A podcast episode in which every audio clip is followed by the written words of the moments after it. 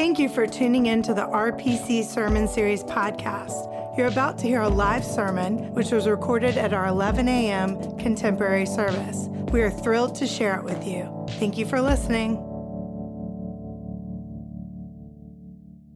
Good morning and welcome to Roswell Presbyterian Church. It's a joy to be in worship with you today. I want to remind you that this September 21st, we have the annual RPC Mission Golf Tournament. We are still looking for sponsors uh, and participants. We need people to play, but also uh, help uh, f- fund the event. It goes all the money out the door to our mission partners to help uh, provide for the vital ministry that we're doing here in North Metro Atlanta and really around the world. You can go and sign up at roswellpres.org. I invite you to invite a friend along, put a team together. It's a great time of fellowship and fun as we play golf together. Well, today we are launching a new sermon series looking at the Ten Commandments. How shall we live? So let us look now at Exodus 20, verses 1 through 6. Listen for the word of the Lord. Then God spoke all these words I am the Lord your God who brought you out of the land of Egypt, out of the house of slavery. You shall have no other gods before me. You shall not make for yourself an idol, whether in the form of anything that is in heaven above, or that is on the earth beneath, or that is in the water under the earth. You shall not bow down to them or worship them. For the Lord your God, I, for I, the Lord your God, am a jealous God, punishing children for the iniquity of parents to the third and fourth generation of those who reject me, but showing steadfast love to the thousandth generation of those who love me and keep my commandments. This is the word of the Lord. Thanks be to God. Let us pray. Gracious and loving God, we ask that in the next few moments you might be our teacher. Lord, the Ten Commandments might be somewhat familiar to us. And so I pray, God, that you might illuminate them, that you might help them us see them in a new way. Lord, that we might get to know the author of the commands and that we might experience more flourishing life as we follow them. Now may the words of my mouth and the meditations of our hearts be acceptable in your sight, our rock and our redeemer. Amen. Do you always know where you're going? Last year, I ran in a 5K fun run for an organization that my wife and I support. The 5K is hosted every year in an office park down in Buckhead. And it's one of those office parks where everything looks the same. All the buildings look the same, all um, the yards look the same, the roads look the same, everything looks the same. But it's okay because I've run in this 5K in the past, so I know my way around. But that particular morning, the Atlanta Fire Department showed up. And they said that the course organizers had to change the route of the course. So everyone was thrown into a panic about this updated route. But nevertheless, we lined up at the starting line. I put on my headphones, turned my podcast up. I was showing, wearing my you know, running shorts, showing some high thigh, and we were ready to go. And the gun goes off, and everybody launches out. And I try to get it going pretty quickly so I can make some space for myself, and, and we're running. And every time the course would take an unexpected turn, there were volunteers there that would direct you in the way to go. A volunteer would say, Go this way. Someone else later would say, Go that way. You're halfway done. But somewhere, a little after the halfway point, I must have gotten really caught up in this fascinating podcast about 18th century theology. Because as I was just following the guys in front of me, figuring that they knew where they were going until I looked down at my watch and I mean, I'm not the fastest person in the world, but a 5K usually I can finish in 23 to 24 minutes. Well, I look down at my running watch and I see it says I've been running for 40 minutes and counting. and the racers in front of me, they kind of stop too and they notice that something has gone wrong. And so we, we flag down a volunteer. We ask her, um, what happened? And she says, Well, when did you guys start? We said, We started at the very beginning when the gun went off. She says, Oh my, y'all must have missed the turnoff way back there. You've run the route twice. and runners are serious people. And I must tell you, these runners in front of me were A N G R Y. They were angry. But you know what I thought? I thought this is going to make a great sermon anecdote. and I think it's impro- appropriate for today. The Ten Commandments are like those volunteers directing us where to go. They help us stay on the path. They will help you make it to the finish line. They will get you where you want to go in life. That's what, how the Ten Commandments function in our world and for our lives. Remember the context in which the Ten Commandments were given. These commands come in the middle of a story of a people. God creates the world and calls it good. And then 2,000 years before Christ, God calls Abraham out of this town called Ur, and he makes a covenant, he makes a promise with him. And eventually, the descendants of Abraham have to go up to Egypt. They have to go up because of this severe famine. And over the next 400 years, eventually they fall into captivity. They are enslaved. They find themselves in slavery in Egypt. But God hears their cry. And he calls one of the great leaders of all time, he calls Moses to go to Egypt and lead the people out of captivity, to lead them out of slavery. And there they go. They're liberated, they're free. And so there they go into the wilderness. And several months later, God meets Moses and calls him up to go to Mount Sinai. And there he receives the Ten Commandments, he receives the law. Now that the, the people have been liberated from slavery, they need to know how to live. You see, you can take the people out of Egypt, but you have to get Egypt out of the people. The people have been redeemed, they've been freed. But how is a freed people called to live? Now that we've been redeemed, We've discovered this new freedom and new life. How ought we to live? One of the great books on the Ten Commandments is written by a woman named Joy Davidman.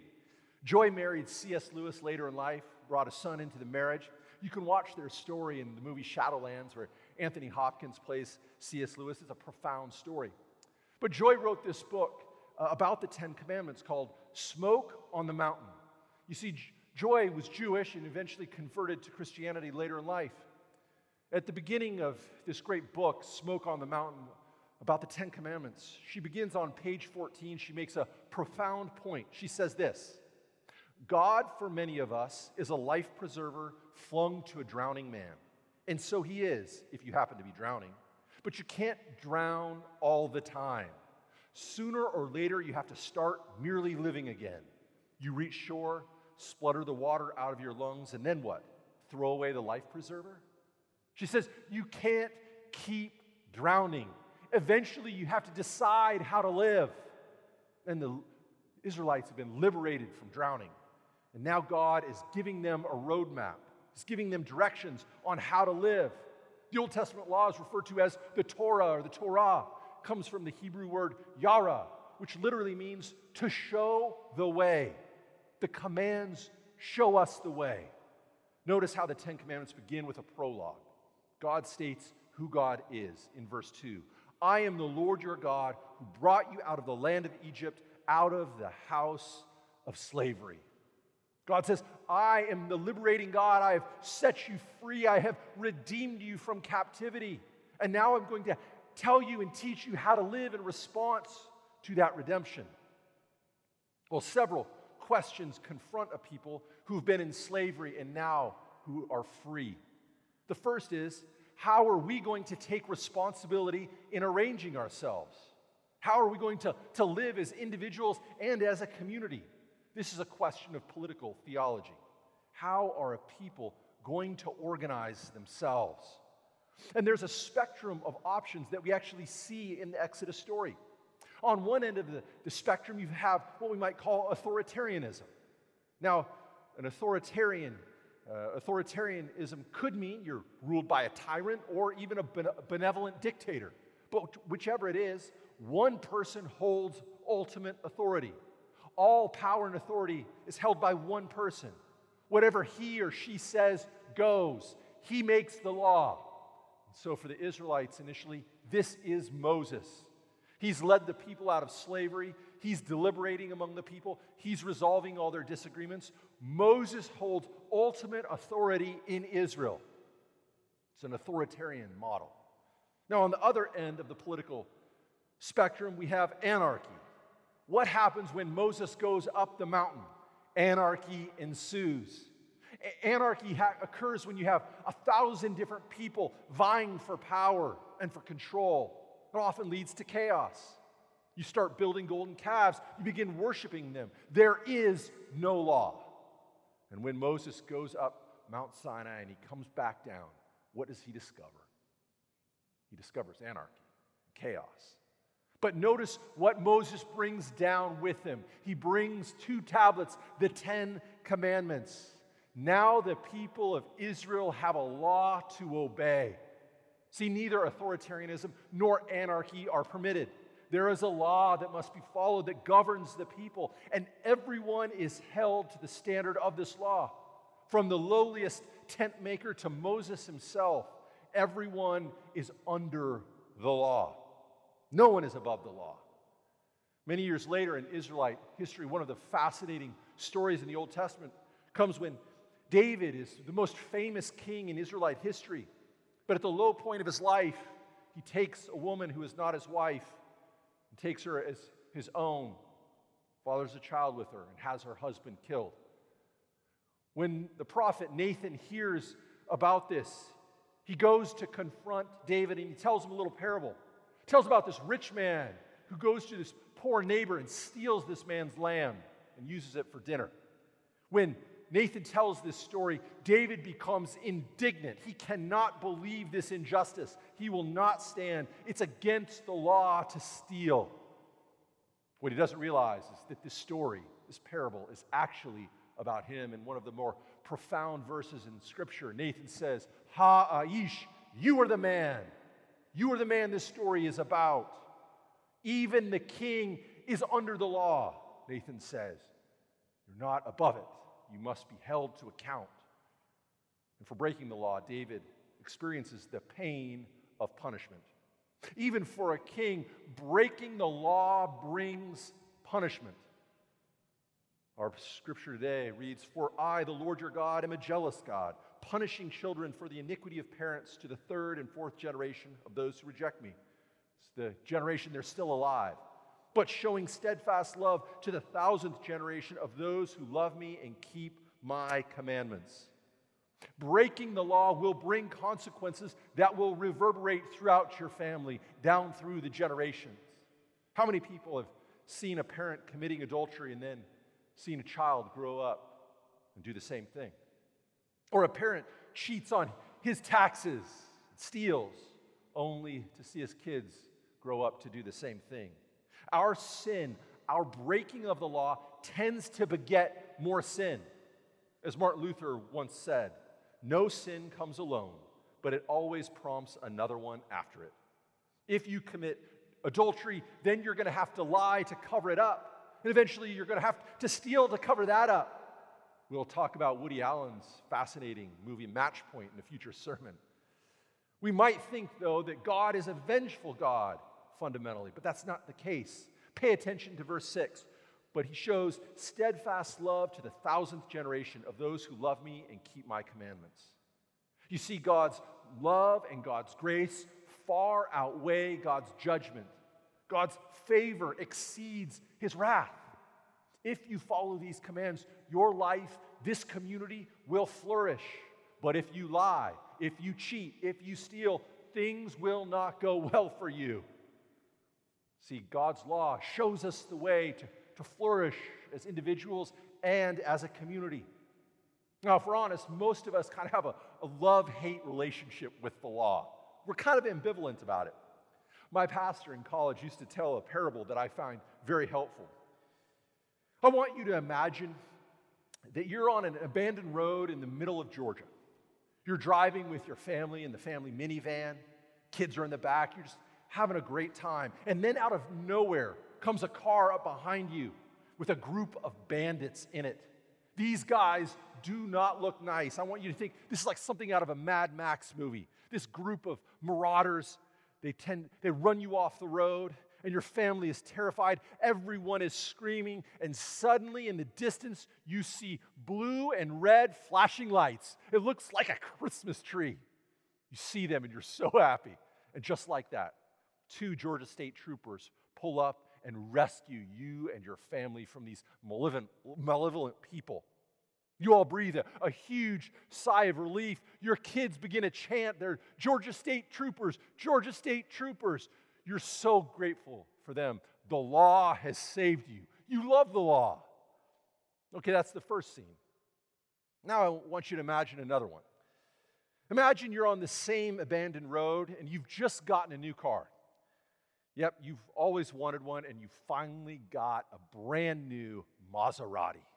You're driving on this abandoned road and you think to yourself, you know what? Let's, let's see what this thing can do. Let's open her up. And so you put the pedal to the metal 50 miles an hour, 65 miles an hour, 75, 80, 90, 100 miles an hour. And suddenly, out of nowhere in your rearview mirror, you see red and blue flashing lights. And you experience the universal sensation of a sinking stomach. Oh no, you think to yourself. You kind of look ahead, hoping he's going to get somebody ahead of you, but nope.